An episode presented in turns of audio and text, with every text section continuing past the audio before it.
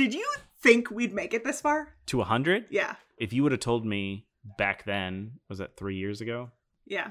That we would have one hundred episodes. We would be posting them weekly. Yeah. Like without pause. And that people would be listening to it. I probably wouldn't have believed you. Yeah. I thought that this was like a, a fun little sabbatical project for you and that you were probably going to get sick of it.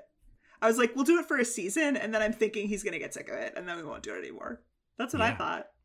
We're still here, Shannon. We're still here. Hi, I'm Shannon. I am Rami. Hello. And this is Workplace Hugs. And this is actually episode one hundred. Shannon. Holy crap. I can't believe we made it this far. A hundred episodes? It's just like, how wild is that? It, it only is, took us, we've been doing this for twenty years. It is so wild. I mentioned Five episodes to, a year. Yeah, I mentioned to some folks that we were going to be recording episode one hundred and they're like, oh, crap, you guys have like a legit podcast. Like, you're really in this. I'm like, I guess so. We are really invested in this. Yeah. And hopefully by that point, we'll have one hundred listeners. Yeah. we we have at least one hundred listeners because I know that I listen to each podcast. Um, okay, so we're going to do something a little different. It's special. It's our one hundredth episode. What Shannon and I want to do is kind of talk about um, our relationship background and our relationship. Yeah. yeah. And how we kind of got to this point. What we're going to do is kind of walk through when we first met. We'll talk through uh, our experiences together. But I think the really important piece, the thing that solidified our, our friendship is kind of being in layoffs at the same point, but being on different ends of it, right? One of us was let go and the other one was not.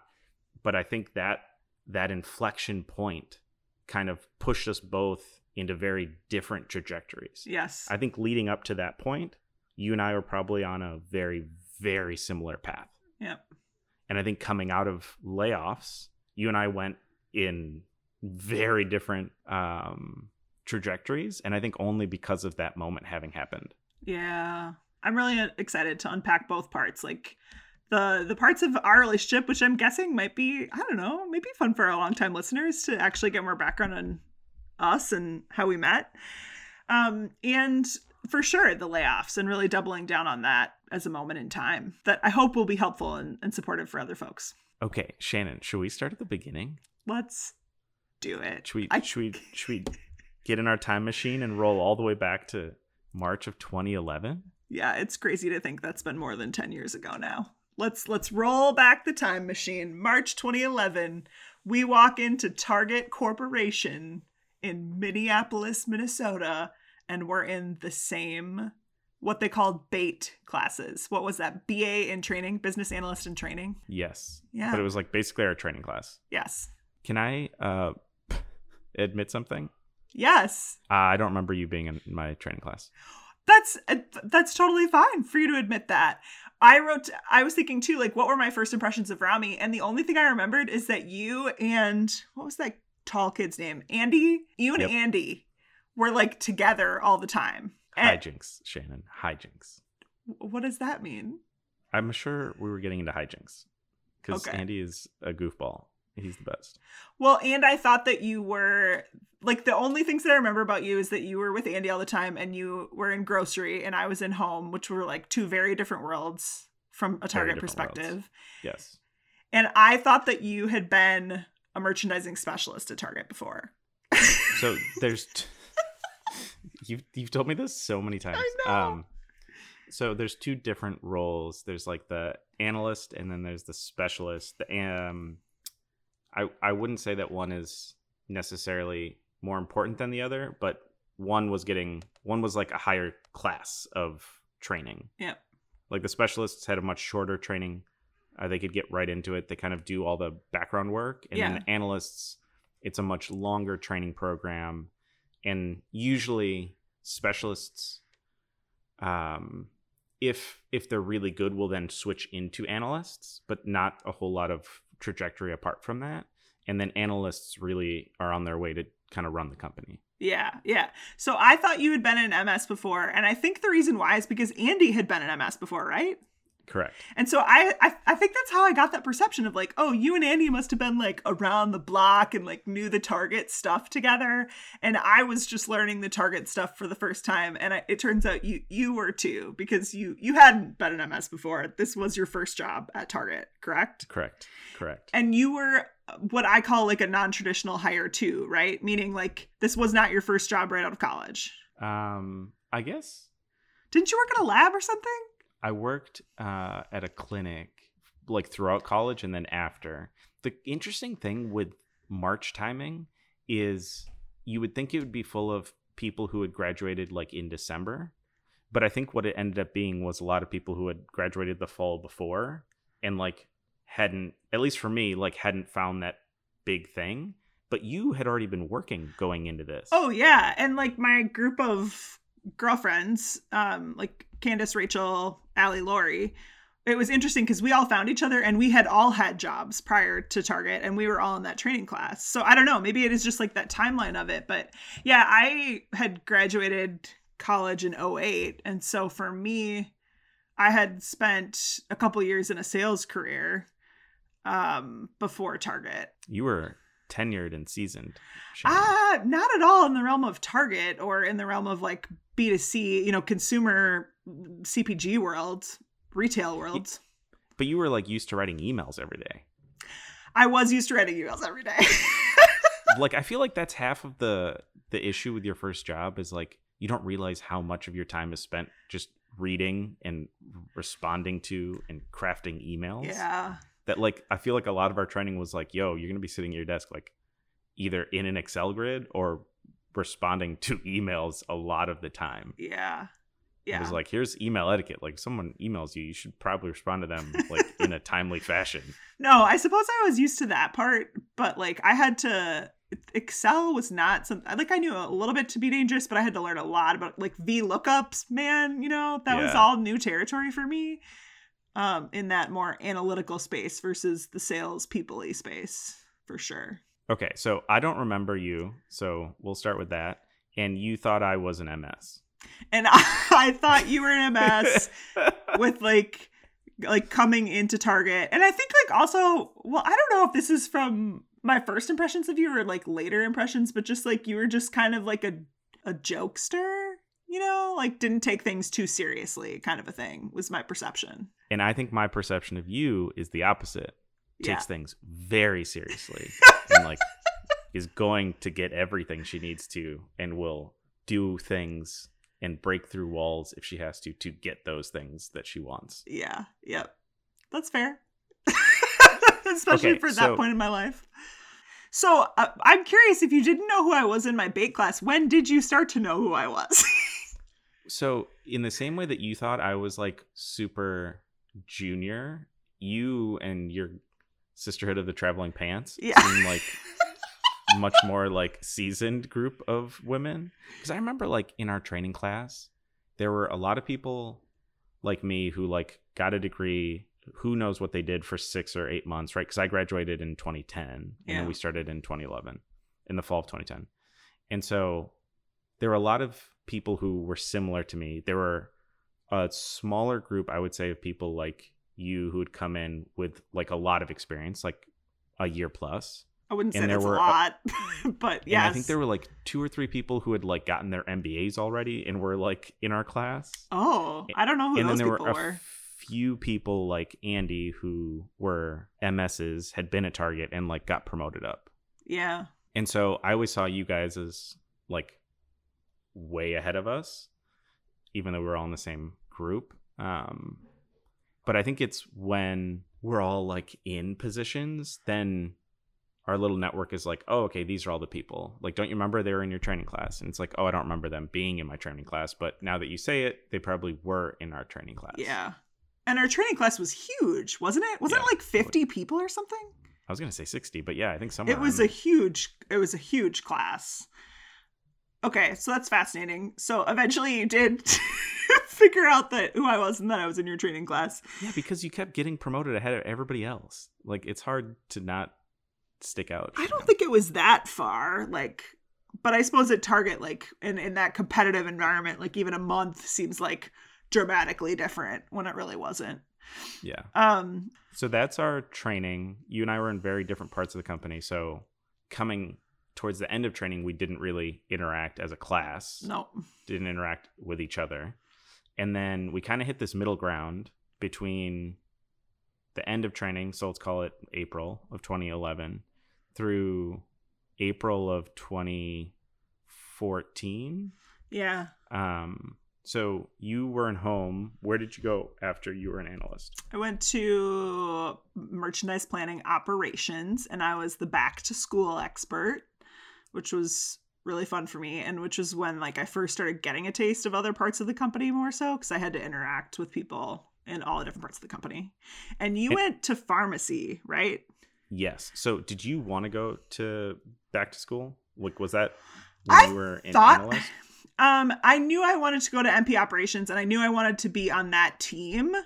I thought I wanted to be the company advertising expert because that just seemed so sexy. In hindsight, it's twenty twenty. I am so freaking glad I did not get that job, because back to school gave me a so much richer experience. Like, I got exposure to all teams. I got much more exposure to the field and like how to interact with different people with different. Did you get to go on the jet? I never went on the jet. And everyone wow. on the jet. Um, but it was just, I don't know, it was really fun. I really enjoyed that job a lot. Yeah, that job is really interesting because it's so much planning. And then you're like in it. Yep. And then it's like recap. And then it's like, let's start planning again. Yep, totally.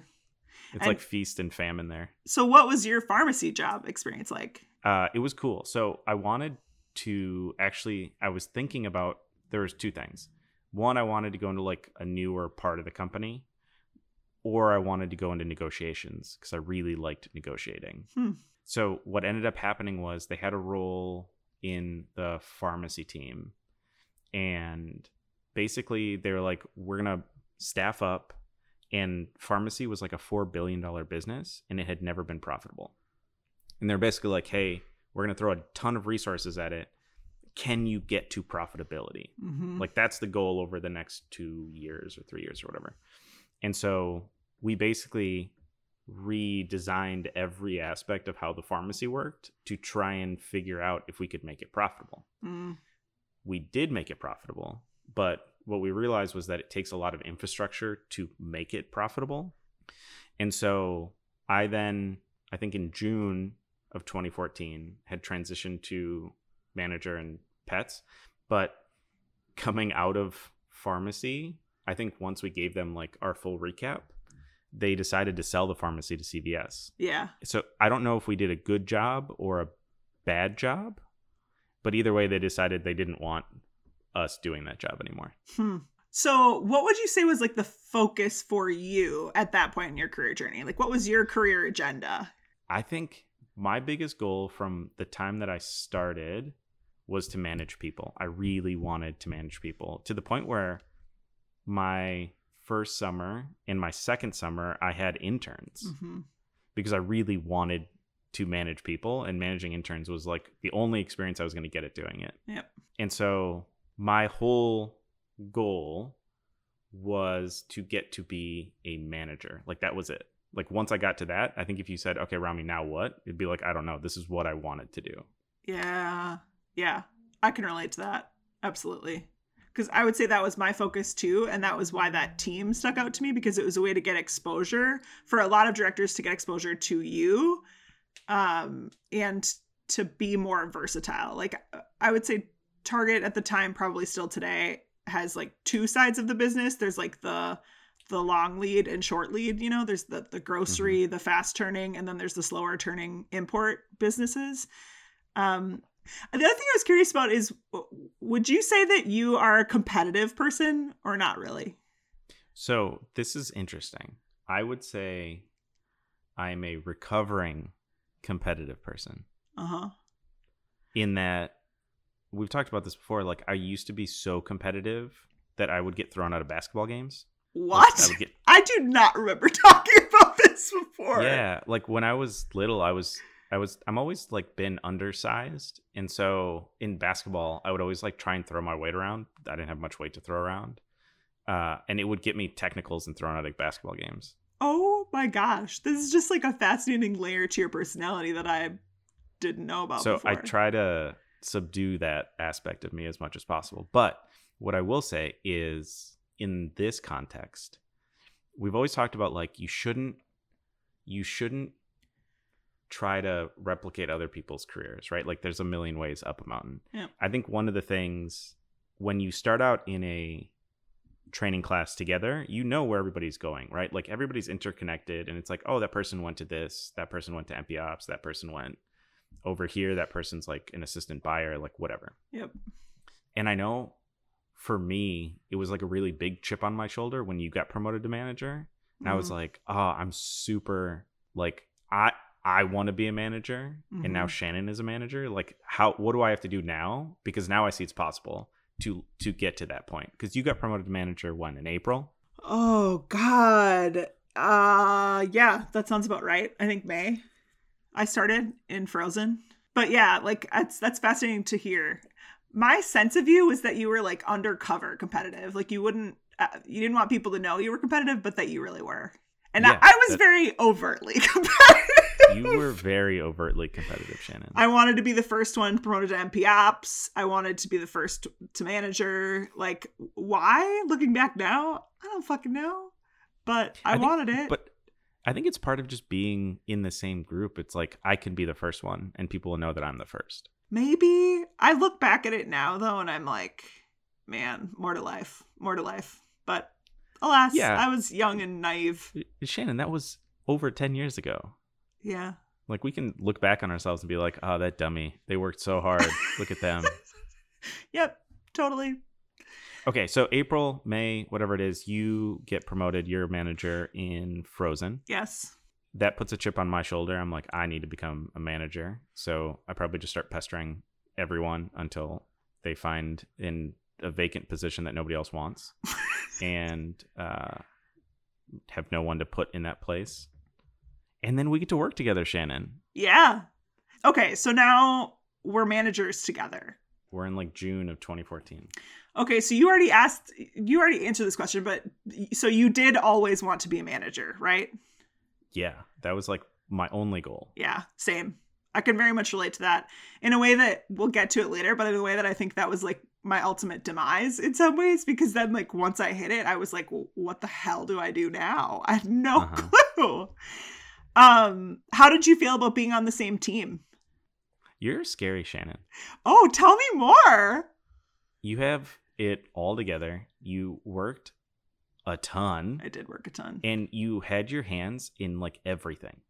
I did have my hands. And so like joining, it was like, okay, Shannon's like the, if there's any manager that I can like learn a lot from, even though she's two months ahead of me, it's, or three months or whatever it was. Is like Shannon, because like it already felt in your few months being there like that you had a really good grip of what was going on. Ugh, uh, that is not how I felt. So that's fascinating. That was your perception. And you're very, uh, you were, I won't say that you are, you were like very intense and competitive. Yes. Which as a recovering competitive person was like a really nice fire to like be next to mm. to like spurn that in me. Yeah, that's fascinating. I for sure I will f- totally own I was really freaking intense. And it's funny that you say you had your hands in everything, because I can remember, did you work, had Brendan already left, or was did Brendan hire you, or did Christina hire you into that job? mm, Brendan I think was there for like a month or two. Okay. Maybe a month. Okay. I remember Brendan saying to me, stop trying to boil the ocean, because I would like have my hands in everything and then I would collapse, because it was like it was too much. I could not do all those things. And that Frozen job was probably, I mean, I think for a lot of reasons, one of which we'll talk about, was like the total like bottom of the roll for me at Target. Like, I felt like a fish out of water in that job. I did not feel like I knew what was going on or what I was doing. Not from a people element, but it was just such a drastically different business than any business I had been a part of. So it's fascinating that you thought I had my shit together, because I did not feel like I had my shit together. Um, did you like being a manager as much as you thought you would? Uh, yeah, I think the highs were worth the lows. I think what's tricky is we were, what, two years out of having started? Three mm-hmm. years out of being started? And so we weren't much older than the people we were managing. Mm-hmm. And so I think about myself as a manager a year after that, two years after that, now where I am after that. And it's just like, it's wild to think that they would let us manage people that young mm-hmm. with us being that young. Like, it's wild to me. Yeah, it is crazy. And that's like part of the Target experience that I could never, ever regret. I'm so grateful that I had that experience so young because it served me so well in a lot of ways. Oh, for sure. I just, I look back on it and like cringe a lot of like, oh man, look at all these dumb things that I did. Yep. But you're like, you're, you're like young and you're dumb. So in hindsight, like, yeah, that's what you're going to do. Like, whatever. But it's like, it's crazy to think that they have that amount of like belief or trust in us to do that. Yes, totally. Was anything not what you expected it would be like? I think so. There's a lot of complexity in my department in pets. So we did, we had all supply chains. So we did import mm-hmm. like the, all the dog costumes and everything. And then we did like regular domestic, like pet food and litter and stuff. Mm-hmm. But then we also had temp controlled because we had those fridges with like the oh, fresh totally. dog food in it. So like we were one of the only departments that ran all three supply chains. Yep. And then on top of that, they wanted us to integrate ahead of everybody else with our dot-com teams. Yeah. I forgot and about so that. The the department itself was just very splintered because like my two analysts that did import did that. That was like one business model. And then I had one analyst that did basically all of our domestic stuff. And then one analyst that did like our temp controlled stuff. And then you had our e-com analyst who kind of did all of those things. And so it was just very siloed. And it was really hard for us all to sit down and be like, okay, we're all working on the same thing, but we're not, right? Like the import right. people are working on a very different business model than the person who's working on a domestic, right? Like they're working on truckload optimization. Yeah. And the import people are like, I'm just chasing down my receipts and trying to figure out if I should be getting out of things or if I should be getting into things. Totally. I and then on top that. of that, integrating like with our dot-com team, which no one had done yet, like added another layer of complexity because, okay, not only do you have the three different supply chains and your digital team trying to integrate, you're now taking basically four siloed groups and trying to make them a cohesive team when yeah. none of them work on the same thing. Yeah. Like, I I don't think I did a great job in that role because it was very difficult, but I also think that I was super inexperienced to have that amount of complexity in a first role. Yeah, it sounds like, like in the world of today, it sounds like it would be more of like a manager two role than a manager one role. You know, like it would For be, sure. I forgot about all those complexities, like with the supply chain differences. But I can have compassion, too, for, like, the integration part, because I forgot. Frozen was previously two teams, and I was the first manager who was going to integrate both teams. But it was only five analysts. There was, like, a team of two and a team of three, which I was like, are you kidding me? Somebody was only managing two people. Like, how great would that have been? Oh, my God. All right, all three of us are here. All right, Shannon, you here? Rami, you here? All right, third person, you here? Perfect. What Team a, meeting can start. cush job. What a cush job. So it sounds like we both felt uh, like we weren't at our best. in those jobs. For sure.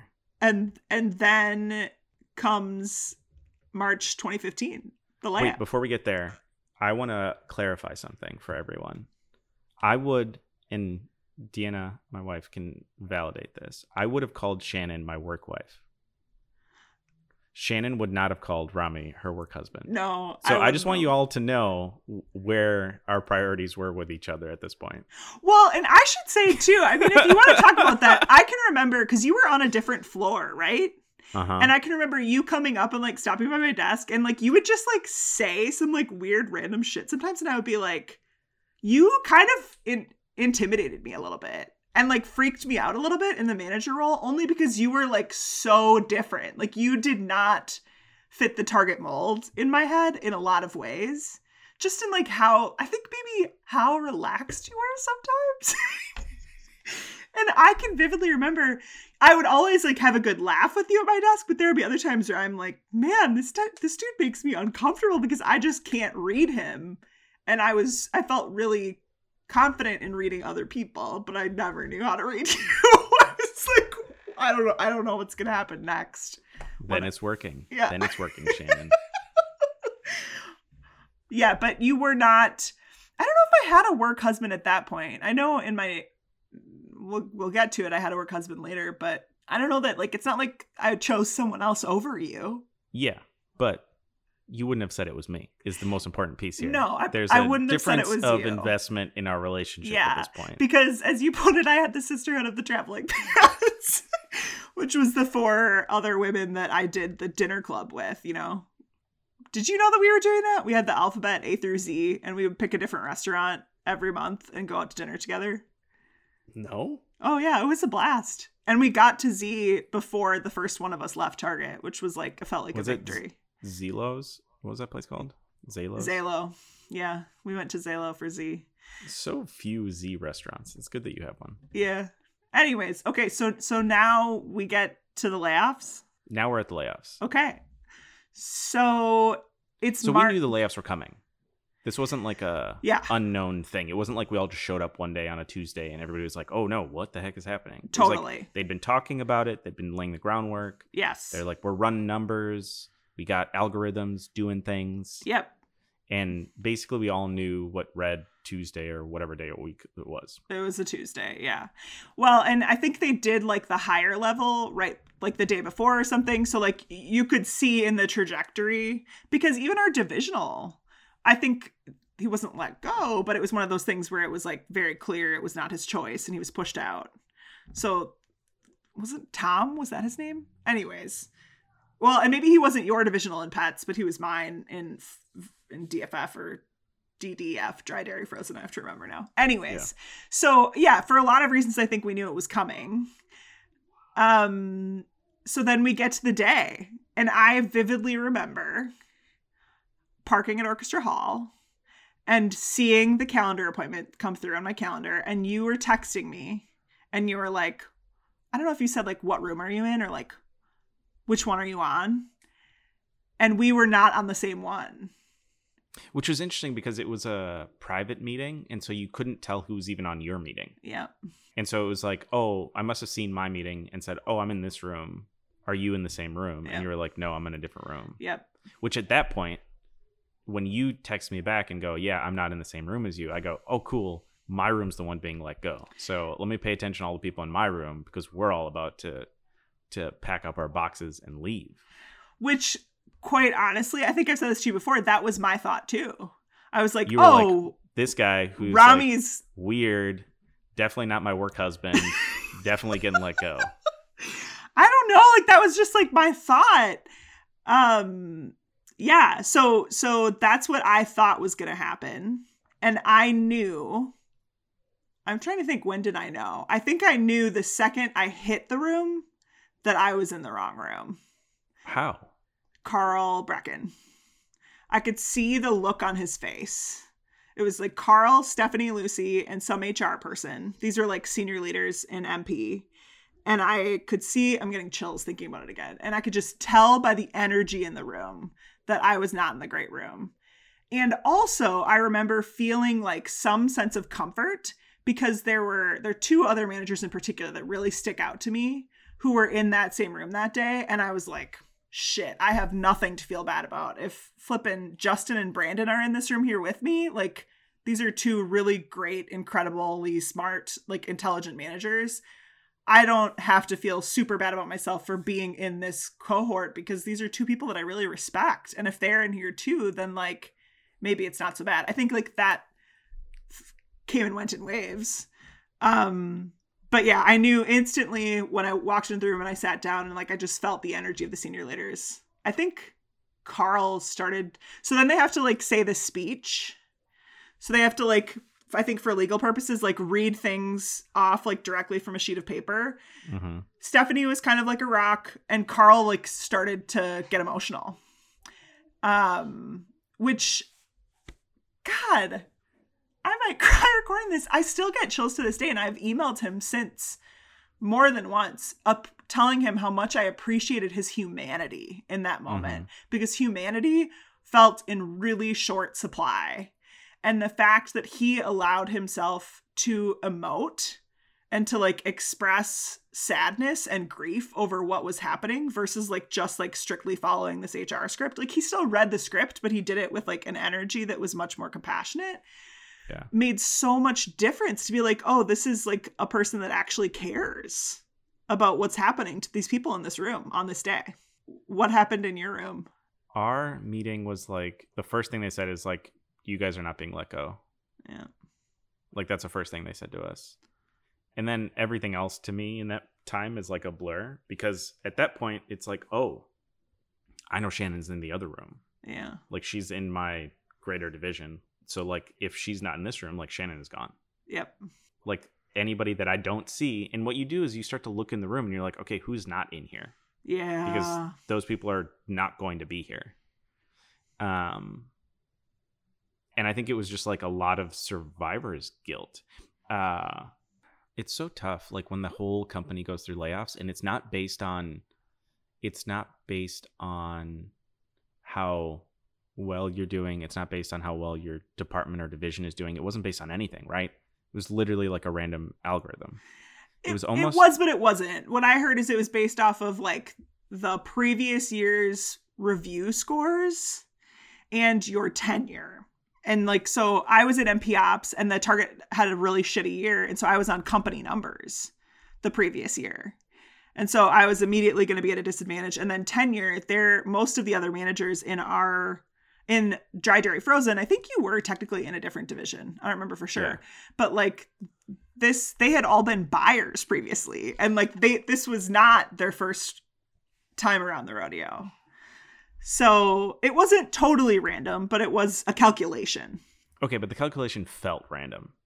Um, it didn't feel relevant to me in the sense of like it was based off of an annual review score from like a long time ago. And then the other thing that was interesting about my specific layoff situation is it's not like my job was eliminated.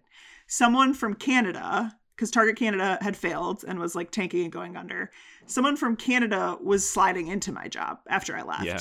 And that was the whole part of it that always like was very confusing and frustrating to me. Like, okay, I wasn't the one that participated in Target Canada and had it fail. So like, why am I the one that has to leave to make space for somebody else to come back from Target Canada and take my job? Mm-hmm. I don't know. That always felt funny to me.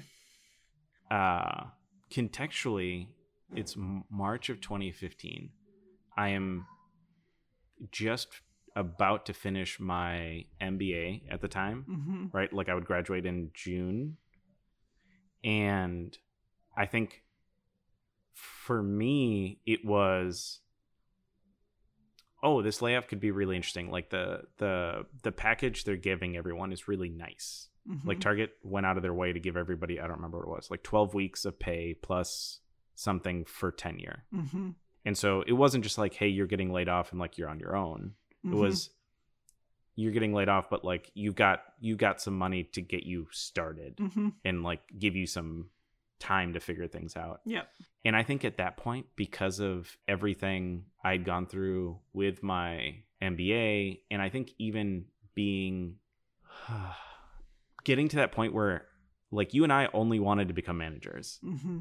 And so once we got there, it was like, okay, what's next? And I think for me, the thing that I thought was next was I want to work in a really scrappy, startup-y environment, because I know how a big company works. Like I understand how cogs in a big machine work, and how like best-in-class supply chains, best-in-class forecasting, best-in-class like marketing works. Can I take some of what I've learned and apply it to a small, scrappy company and help them build really good infrastructure? Like that's where I, I knew I wanted to go next, because I didn't know what was after, what what, what my intention was after becoming a manager. Mm-hmm. Um, And so I almost hoped that I would get laid off, which is a terrible thing to say. It's not a terrible thing to say. I know a lot of people that felt that way. And and there was definitely a part of me that was frustrated, that was like, um, my my husband's company that he's worked for had gone through many rounds of layoffs, and they gave that option. And I remember feeling really frustrated, like, why didn't they give the option for people who would take a voluntary separation? Uh, but that, that wasn't what the consulting company told Target to do. So no, I don't like, you don't have to feel shitty for that. Like, absolutely. There's a lot of people that I think would have taken it. And so I think it was like some amount of like survivor's guilt at that point, like for us in that room of like, mm-hmm. oh, we survived, but now we feel guilty that we're still here because we know that in that other room, there are people who are better at their jobs than us and can have a better impact on the company than we would. At least that's how I felt. So that's interesting. And maybe in that answer, you already answered this question, but I'm curious, like, what did you make it all mean in that moment on that day? I think the big thing is like, you are at the end of the day, just always a number to a company. Yeah. Like you're nothing more, like you're a cog. And I've seen this because I've gone through layoffs in other like smaller companies, and it's still the same thing, right? Like, there's nothing that will keep you protected or safe anywhere at any point. And so you really have to disassociate yourself and your value from the companies, which I think is, it's hard when you drink the Kool-Aid and you're like locked into something. Yeah. But it's like a really healthy thing to then realize is like the company does not care about you, does not care for you. It is not your family. Yep. And like you roll the dice wrong one day and you're let go. Yeah. Yeah. I think uh, if I'm to be really vulnerable, I think for me, for a long time, that was like the worst day of my life. And it's because what I made it mean, though I did say that story of like, I could look around the room and feel okay because there were people that I really respected in that room. What yeah. I also made it mean is like, for me, it was rock bottom in my imposter syndrome. Because I would say I suffered from imposter syndrome up until that point. I would say that was part of the reason why I operated with such intensity, was because I felt like I was so afraid of being found out. And for me, it felt like the day that I was found out, like, oh shit, they did know all along that I had no freaking clue what I was doing. And now they're telling me that. So I made it mean something that was really, frankly, like detrimental to to myself and to my mental health for like a long time. And it didn't matter how many people, like I can remember Brendan and Christina, like both trying to tell me like, hey, we fought for you. Brendan was like, I tried to say I would literally fire this girl on my team and take Shannon instead. But like, it's like nothing that they could say in that moment mattered. Cause it was like, I had already made up my mind that they figured me out, you know? Um, Brendan wasn't talking about a girl. He was saying, you know, I wanted to fire Rami, but they wouldn't let me. So no, because he was in beauty at that point. You know, like he was managing. He's his... like, I don't even manage Rami, but I was willing to fire Rami and give you his job. But like, yeah. So for me, I think like I did make it mean a lot about me in ways that weren't healthy. And like for sure, over time, I would say like Rami and I have talked about recording this episode for a long time, and I haven't felt ready, if I'm being really honest. And it's like I j- just. If I'm being really honest, I think like at the five year mark, like maybe just this spring, I started like letting that go and not making it mean so much about me. And I think that it, and we're going to get into this, I think it, it in that moment really defines what that next, like, I don't know, twelve months of your life were. Because a lot of it is like Shannon now has these chips on her shoulder. Yep. And she's going to like prove everyone wrong. And yep. If I thought you were intense and scary in June of twenty fourteen, I would say the Shannon that I knew in June of twenty fifteen was on another level. Yeah, that feels about right. I don't know if we're going to get to this question now or if we want to do it later, but like, how has the experience had long-term effects on you of being laid off? I think, honestly, it just like, it it's helped me never overly invest myself into any, any job or company. Yeah. Because at, at any point, something can go wrong. Shareholders could say, we want you guys to trim the fat, mm-hmm. and you don't know where you end up. And I think that has been a really good and healthy existence for me. Yeah. And I would say it had the same long-term effect for me, but it was a, it, it took me a longer time to learn it than it did for you. You know, it feels like you took that learning away right away and then were able to enact on it. And for me, I had a, it took me uh, a long, it, it took me longer. And we'll get to that part, but it, it took me a lot longer to get to that place of realizing uh, that I was just a number, even though I was the one laid off. It was like, I didn't, I was in denial, I think. Which is funny because you're saying two things. One, you're in denial about it. And yeah. then two, that it was like a validation of your imposter syndrome, which like, there's like a really interesting tension there. Yes. Yeah.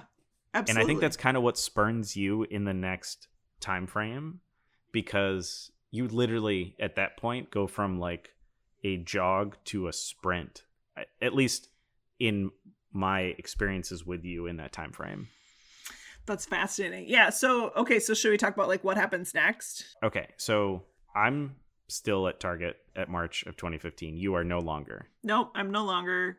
So where did you, how did you then decide what the next step was? Because they were out, like companies were out hiring everybody. Yes. Like it was, if you wanted to get hired in Minnesota, March of twenty fifteen was your best shot, especially if you had Target on your resume. Yes. Yes. So uh, I would not say that I handled the layoffs well on a lot of levels. One is that I really didn't give myself time to process my emotions. I did jump straight into the job search because I don't know, maybe this is like too personal. Like what, what folks maybe don't know about me is I wouldn't say that I grew up poor, but like I was, I grew up a farmer's daughter. And so a lot of my childhood, we were, while we were land rich, we were very cash poor. And so I have a lot of, um, this is a big word for it, but like a lot of trauma around money and like mm-hmm. security from a financial perspective that really, I think, lit an unhealthy fire in me. So even though I had this severance package or whatever, I was determined to find a job ASAP. And I really didn't take time to process emotionally or energetically, like what I wanted to have happen next. So within like days, I was interviewing. Within, I want to say like a few weeks, I had a job working for a vendor of Target. Um, and I used the severance package to build, to pay for our, our beautiful kitchen remodel, which was great, right? But like I... I think as we'll talk about of like how I popped around or whatever, that that was not a very healthful approach to take to the process. So you no. were, and you were still at Target, and like, had you had, would you say you had made any decisions on layoff day of like, a, okay, I'm still here now, but holy crap, I'm not going to be for long. This is not a place that I want to be. Or did that kind of grow on you? I think it didn't, it, all it did was validate my thoughts of like, well, and it's interesting because my wife also worked at Target and she was like at the end of her wits at that point. Mm-hmm. Um, and when she didn't get laid off, she was like, okay, I'm quitting. Mm. And I was like, okay, cool. So like she went through that process. Yep. And then it was really like, okay, what's the next step for us? She didn't know what she wanted to do. And it was like, well, I know I want to keep doing kind of operations. So where do we want to go? Right? Like we'd said, okay, there are a few places we really would be excited about living. One of them was L A, one of them was Austin, and one of them was Portland. So let's just apply for jobs in those places. And then if one of them hits, it hits, and then let's go.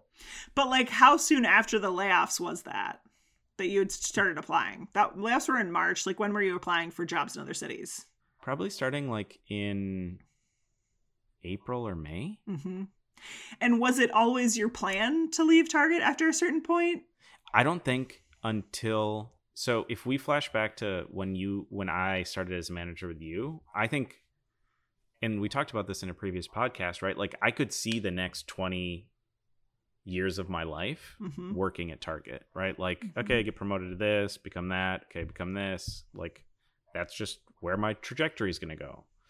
Um, and I think... after the layoffs, like knowing that my M B A was almost done, it was like, okay, cool. Like let's go find something else. I don't know what that other thing is, but like, let's move to a place that we want to go live. Like, we don't have kids. We bought a house really young, didn't have a severance package to remodel our kitchen. And so we might as well sell and like go have an adventure. Yeah. Cool. Uh, yeah, that was just the thing I was curious about. If you had thought that you would be there forever. I think I had thought I would be there forever. Yeah. I mean, why not? It was nice. Yeah. Okay. So March, the layoffs. By June, you and I meet. You're working again. Uh-huh. And you and I, you offer me some Magnum ice creams because you have a cooler of ice creams. Yeah, I was working for Unilever at the time. Uh, you gave me a box of Q-tips. Did I? I don't remember yeah. that. Yeah, the samples like, were great. There's a lot of samples. five hundred days, five hundred fifty days of cleaning my ears out and ice cream. I was like, this is cool. You guys make Ben and Jerry's too? Yeah. yeah. Maybe that's what I went for, was the Ben and Jerry's. Yeah. Um, and I was thinking about leaving. Like, I'd been applying places and had like some interviews and was like on basically I had one foot out at that point. Mm-hmm. And so it's interesting because you went so quickly into that role and it was like, oh, like Shannon is such a determined person that like if she got let go, she's going to prove to everybody at Target that she shouldn't have been let go by like knocking this job out of the park. Yeah. And I wouldn't say there was a whole lot of thought that went into the Unilever job, frankly. I think I was just like, okay, sweet. I was able to negotiate a twenty percent raise for myself before what I was making at Target. Um, I don't know. Like, I- I'm thinking back, like, why did I make that choice? I-, I don't know. I think I just grabbed at the first thing that grabbed at me. Um, because deep down, I think I knew that I didn't see a future for myself at Unilever. Like, when you work for a vendor office headquartered in the Twin Cities, there's only so far you can go, right? Like, mm-hmm. think about Target. Target's in a, a company of, I don't even flipping know, but like, let's say like ten thousand downtown employees. There's a lot of upward mobility possible. Then you go to yeah. a local office where there's maybe like thirty-five employees. There's less upward mobility possible. There's less opportunity to manage a team. And actually, I wasn't managing a team. And that was something that was just really, I'm just remembering that now, it was like really sad and hard for me. So I think, yeah, I had, I don't know that the something to prove had come up there yet. Maybe a little bit, because I can remember having to sit on an opposite side of the table with Brendan, who was my mm-hmm. boss at one point, doing, uh, I don't know, some sort of presentation for the team he was a part of now. But like, I don't know. I think I knew that wasn't going to be forever, but it was an okay for right now. But it was such a short time frame too. So oh, March yeah. were the layoffs. Yeah. You were there. I think I started there in June. No, I started there in like April. Like I okay, so did, had like zero time. The ink hadn't even dried on your severance. Yeah. You already had a new job. Yes. And then when did you boomerang? I boomeranged in August. So August, Shannon. Yeah. April, May, June, July. Five months. No. Less than five months. Yeah. It's like such a... Uh, trashy thing to do, so to speak, in a lot of ways. Like, you know, people have those rules of like, you can't leave a company before a certain X amount of time. But I deeply missed leading a team. Deeply. And I knew that Unilever wasn't forever. And I had had a coffee with my old manager when I was an analyst. And she said, they're trying to figure out somebody who can backfill me on my team. And they don't think anybody can handle my team. But I know that you can. Would you come back and lead my team when I move on? Um, and it was, of course, like really flattering, right? And I knew yeah. I really missed leading a team. And I missed like having a, a place where I could have vision for my career, you know, that went beyond that role. And so, yeah, I boomeranged back by August. I was back at Target. And I can remember some of my mentors saying like, no, don't come back. Why are you doing this? You just, the best thing that ever could have happened to your career happened. Embrace it. Like, go, move, move forward. Your network just blew up in a lot, a lot of amazing ways. Like, get the hell out of here. But I wanted to come back because at that point I had something to prove. Yeah. Okay. So you're back. It's the fall of twenty fifteen. I'm at the Honest Company at that point, right? I've moved. When did you move to Honest? July? July. Yeah. I think late June, actually. And was Honest as rosy as you'd hoped it would be? At that point, yes. Yeah. It was like scrappy. There were no processes. It was like we're selling more than we have. And so we were just like in a flux of chasing and trying to like get ahead of things. But we never even had enough time to like, at that point, we didn't have enough time or bandwidth to really even strategically think in the future mm. to like get ahead of ourselves. There was only... We were only reactive. We couldn't be proactive, which was really, really fun mm. because the decisions we were making were not decisions we were even allowed to make at the pace that we were making them in Target. Mm. It was basically like no holds barred, do whatever you need to do to like make these things happen, mm-hmm, mm-hmm. which was fun. Yeah. It's fun to be in a place where you're selling a lot of stuff. I think we forget how motivating Uh, good businesses. Oh, yeah. And like instantaneous results. I think that was one of the first things that I loved about being at Target was like you could do something and then s- literally like tangibly see it in a store. That was yeah. always fun to be a part of.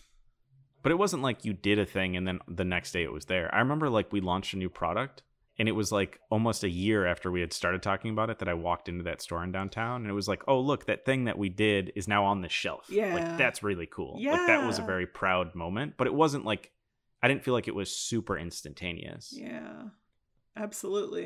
It was always, it. yeah, it wasn't instantaneous. And even still, it was more instantaneous than some of the work that I had done previously. So it was fun to me. That makes sense. Okay, so...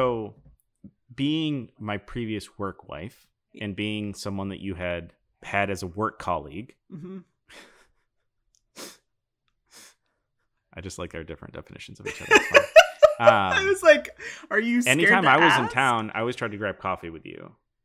And so I remember that fall we caught, we got coffee and just kind of like, it was like, oh, you're back at Target. Like, that's wild. Yeah. I can vaguely, because I'm like, I might be blending a couple of coffees, but yeah, I don't remember. Like, how did I, I feel like I was, I, I, I feel like I knew other people who would be like, what the fuck are you doing? Why are you doing this? And you were one of them. And so in this moment, I'm thinking, how did I pitch it to Rami? Is like, how did I make it make sense that this was the right thing to do? I don't know. I probably said something about like, I really missed being a leader. And then they I made needed it my expertise. Yeah. Does everybody know how to push? Yeah. I know how to push. Seriously. I know how to do pushes. It's like they need my push and my yeah. seasonal back to school expertise here. Yeah. Yep. Because you were in betting. What were you in? Yeah, I was in betting. So I had a team of, I don't know, nine to eleven analysts, depending. That's insane. It didn't feel insane though. Like I was honestly, well, this is interesting to think about. In a lot of ways, I would say I did my best work on that team. And I was so deeply insecure, like felt like I, I remember vulnerably sharing with my leader when I was starting to crumble that I was like, sometimes I just feel like I have a boulder on my back of like me trying to prove to everyone else that I deserve to be here. Because mm-hmm. a couple of months ago, you told me I didn't deserve to be here. Mm-hmm. And I remember her and Stephanie Lucy, like her boss, doing everything they could think of to help me try to get over that. Because it's like, clearly you're doing great work, whatever. I remember they gave me um, stock, you know, they gave me a stock award. They're like, we want you to be here for three years until this stock vests. But I couldn't get over that feeling of needing to prove myself. Like it was, it had reached like a new heightened level of unhealthiness, I would say. So in a lot of ways, yeah. I would say I did really great work. Like it was me in my sweet spot of like really having to double down on managing a team and like where I had a little bit more expertise, uh, got to launch like fun, new, exciting things. And also it was like the beginning of the end. Like it was like a, why am I back here? But you ended up staying like another year, right? Yeah, I stayed a year. I gave notice. So we launched the Pillow Fort brand. That was a big project that I had been working on in February. I remember Nate and I taking a last minute trip to Kauai in March and sitting on the beach in Kauai and like feeling dead inside and just like, what am I doing all of this for? I've probably told this story on the podcast before. And then coming back and like presenting in the boardroom in front of Brian Cornell, C E O, still currently the Target C E O, and like all the executive leadership team with all of the other Pillow Fort partners, and like celebrating this launch and like how we did it and what made it a success, and thinking, wow, I should be way more excited about this moment than I am. Like, I just felt numb, dead. Like, what is this for? Um, and then I got myself into therapy. And by June, I knew that I needed to get out of there. And by August, I felt ready to give my notice. And I gave two months notice, which I wouldn't advise for other people. That was a long time to stick around knowing that you were going to be gone. Um, and I was, I called it my retirement party, because I think intuitively in my body, I knew I was never going to come back to a corporate role again. And so on my thirtieth birthday, that was my last day, September thirtieth. That was also the first day that Talia entered foster care, crazily enough. Uh, I threw myself a retirement party. That's awesome. And I was out. And that the sisterhood was there for you? Um, parts of them, but two of them had already left Target, I think. Oh. One for sure, maybe two had already left. So now we're in, I don't know, fall of twenty sixteen. You've left Target. Yeah. The next time that you and I interact, I think I'm now remembering this as a different time than what we had written down. Okay. The next time that you and I, I think, connect has to be the spring, I think, of twenty eighteen. And I think we met at the Butter Tin. No, that didn't happen first. It didn't? No, first, because, okay, so like, uh, yeah, whatever. Like, I leave, I'm doing, I don't remember being in touch with you. Like, did you even know I had left Target? I don't think so. Yeah, like, I left. I did my like sabbatical down in the pits of despair, like woe is me in the darkness of depression, frankly. Um, and, and we weren't really in touch. And then you reached out to me spring, summer of twenty eighteen. And I was working, I was beginning to see coaching is like what was going to come next for me. And yep. I was working a contract at the same time from like an yep. income perspective. And so we met downtown at the Target Starbucks. I remember that. So it was Buttered Tin after that? And then we did Buttered Tin. Well, I don't know. Maybe not. We did Buttered Tin like in the fall is what I'm remembering. Okay. That's probably right. So to like go deeper into what we Starbucks, might create. That's at the Target. Yeah. And we were just like in very different places in our lives at that point than the last time that we had met. But I felt like we were maybe at a similar point. We were in very different places from where we were before, but I, because you were on sabbatical at that time, weren't you? Yep. Yep. So you and I were, I think in, I don't think I'd gone on sabbatical yet. I, that didn't happen until the fall. So I think when we met at Target, you were on your contract. Yep. I was still working at Honest. And I think at that point we were just catching up, and like, we were so far from where we had been uh-huh. that I think that was like the, the start of our, like, our current relationship, mm-hmm. I think, is at that point. Mm-hmm. And I think, so we meet then, we chat, then I come back. That's when I leave my job. And then I remember we met at the Buttered Tin. We talked Paul. a lot about you coaching. Okay. Because you were like really, really seeing that as like a possibility at that point. Yeah. And like trying to figure out how that would work, what that would mean, like what groups or people you were thinking about. Yep. And I think that's when we started talking about doing a podcast. You brought it to me. Like I I remember getting an email from you. The way that I remember it is getting an email from you out of the blue and being like, hey, I have this idea that I want to run past you.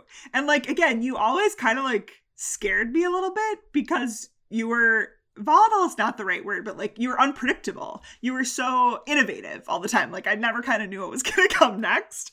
And so I remember being like, well, I know I'm curious enough to like hear what this idea is, but I have, I had like no clue what it was. I don't think you told me in the email.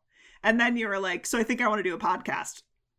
And I just remember being really nervous for the meeting in and of itself, because again, you, I never knew what to expect from you, and it had been a while since we'd seen each other. Yeah, and you you hadn't really told me any specifics, so I just have a lot of questions. Like, what made you want to do a podcast together? Well, so it's interesting because I think you and I always had this very interesting dynamic mm-hmm. because we have very different personalities, yes. we have different approaches to things, But I think at the end of all of that, the thing that has always connected the two of us, I think, is we're both deeply empathic. Mm-hmm. And I think that's where our focus has always been. And I think we've always had that that type of connection without having explicitly gotten there. Said it. I think. Yeah. And I always liked arguing with you.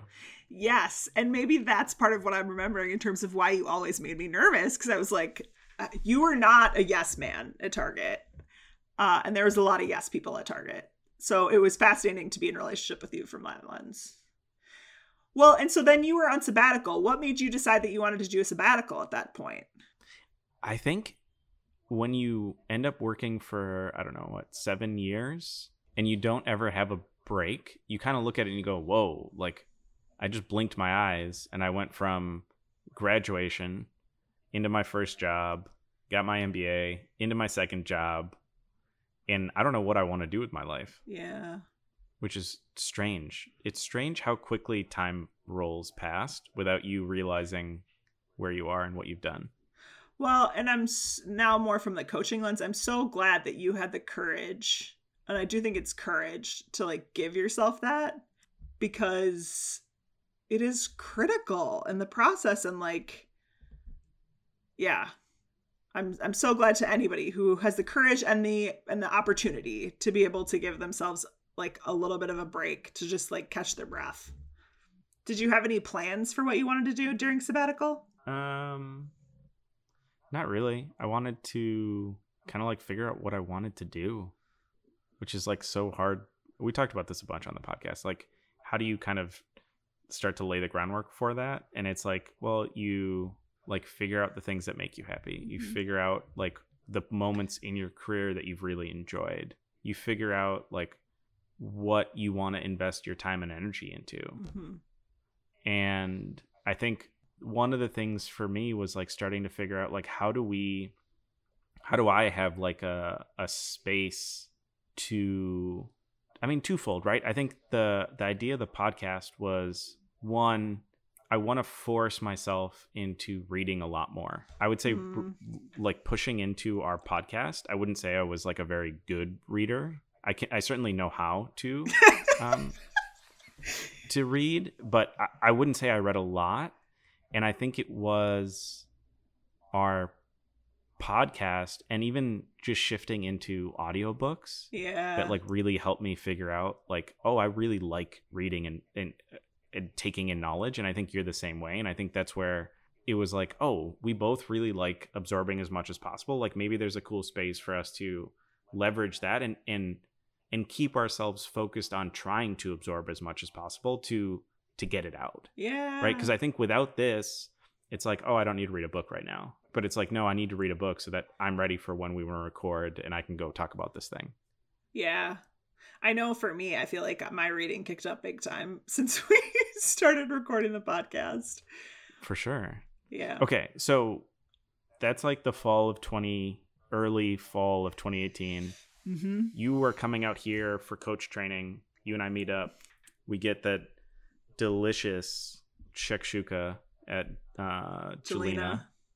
We get the Angelino coffee. We figure out our name. And the lemon ginger tea. Oh, so good. We figure out our name is Workplace Hugs at that point. Yeah, that was your idea and I loved it. It was great. And then, and the idea of the name, which I guess we've never really talked about, was something that was like tension, mm-hmm. but then also had like empathy run through it. Yep. And so whether or not it's a good name, it's our name and it's here and it hasn't gone anywhere. And at that point it was like, okay, should we like really logistically like do a podcast? Yeah. And I think you were like on board. I was on board. I'd already done a podcast that we never published. Yeah, I remembered you sharing that because I was like, I don't have the first clue about how to do this, but if you do, let's do it. So I felt like I knew a lot of what not to do. And so it was really easy for me to be like, okay, Shannon, here's kind of how we want to lay them out. And I mean, it's, you guys have been listening. It's clearly like changed over time. Mm-hmm. But I think we came in with a structure, and I would say for the most part, that structure is similar to where we're at. Yeah. But I guess my question for you, November twenty eighteen, we start recording. what goals do you have at that point with our podcast? Oh, God. I didn't have... I don't remember having any. I feel like I remember... Well, and throughout the podcast experience, it's been an interesting role reversal experience because I think I've always been like the driver, like high achiever, blah, blah, blah, blah. And it was weird for me sometimes to be in a relationship with you because, like, I think you had higher hopes of this turning into something than I did. Like, I was like, hey, let's just, my only goal was like to have fun and mm-hmm. talk about interesting things with a person that I found like interesting, you know, like that had different perspectives than I did on things and some the same. So I don't, I didn't have goals for the podcast beyond just like make it through. Isn't that funny? Like if you, if we, if we flash back four years before then, you and I are working together. If you said, okay, you and Rami are going to have a project. One of you is just going to want to have fun and like see what happens. And the other one's going to be like very black and white about like needing a script and needing like yep. the notes written out yep. and like very like, okay, we're going to record at this time. This is what we're going to do. Yes.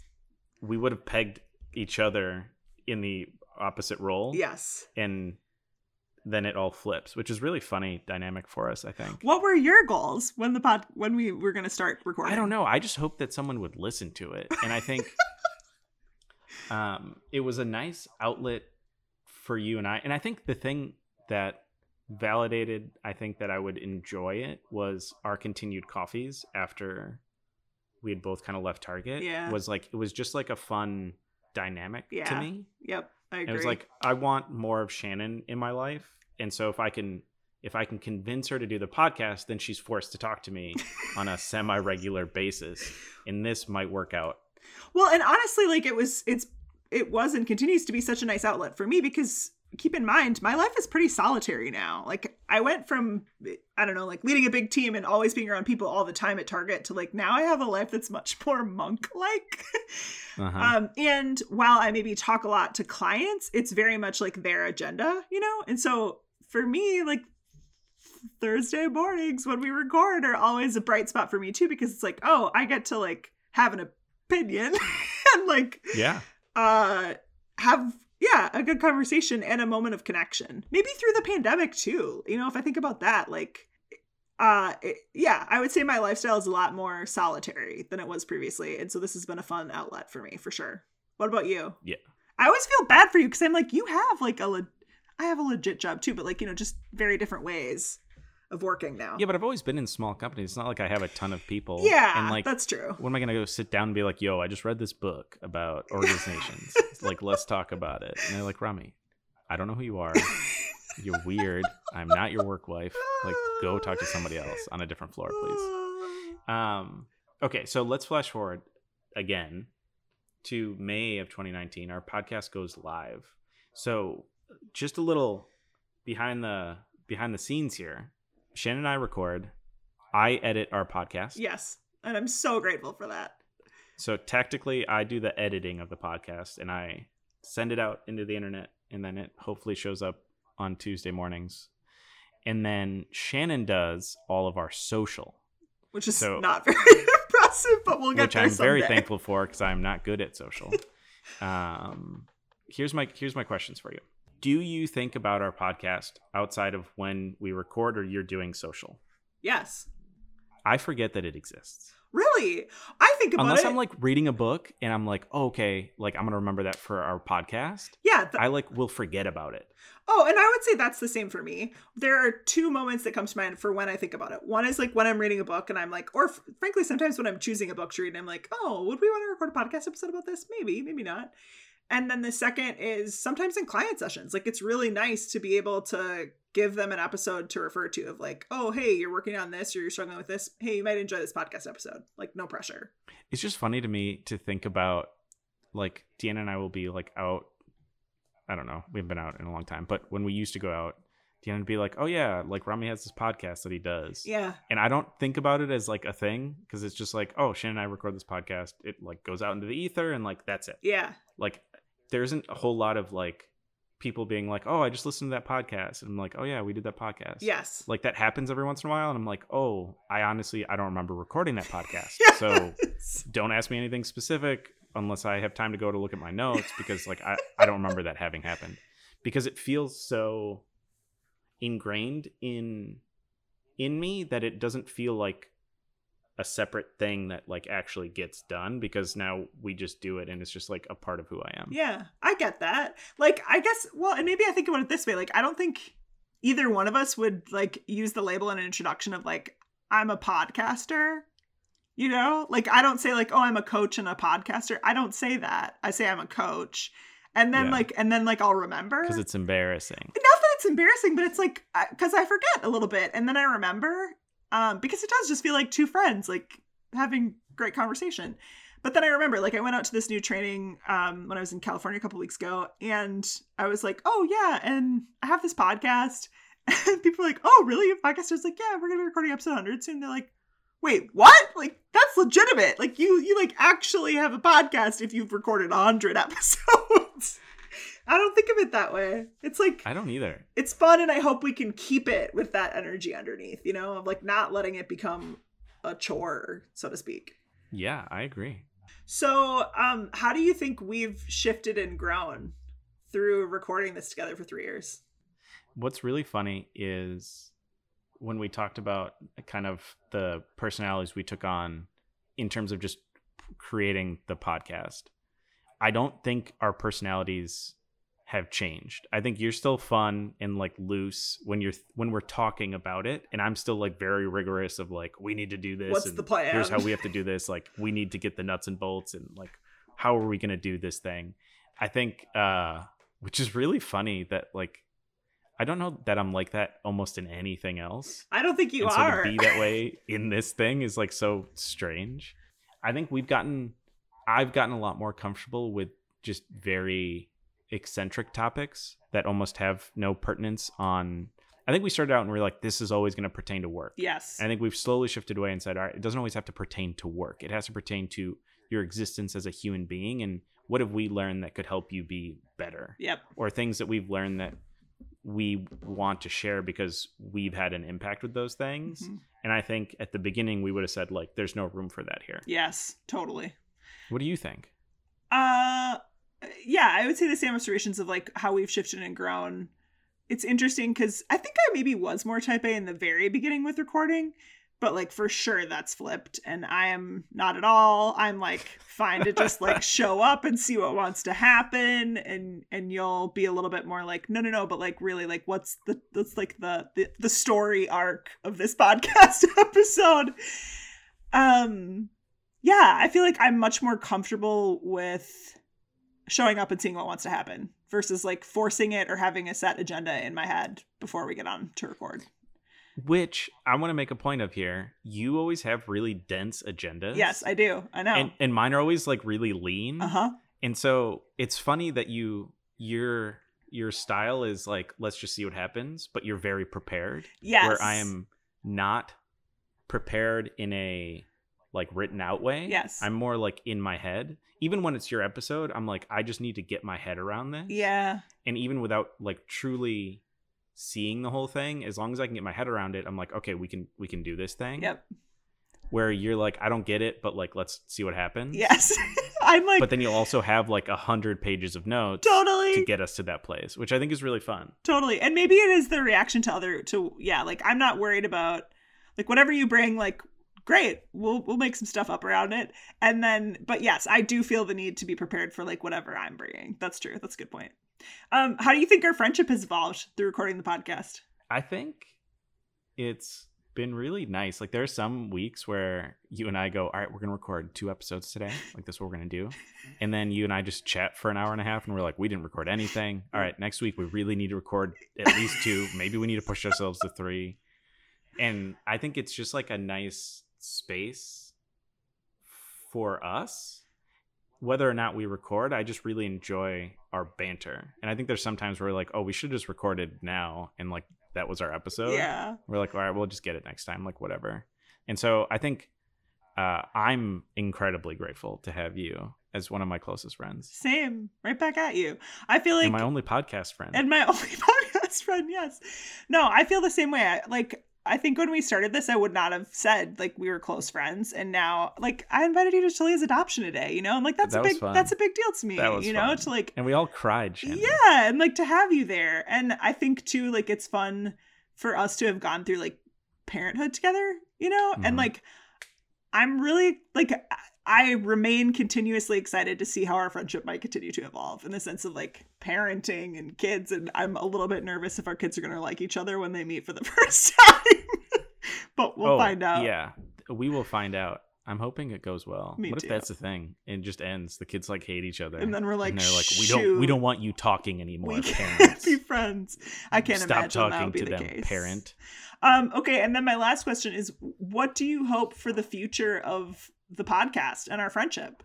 I hope we have as much fun as we've had, I think, in the first hundred episodes, and we can keep that going. And I hope, honestly, I hope for you listeners that we continue to give you something week in and week out that you are getting something out of.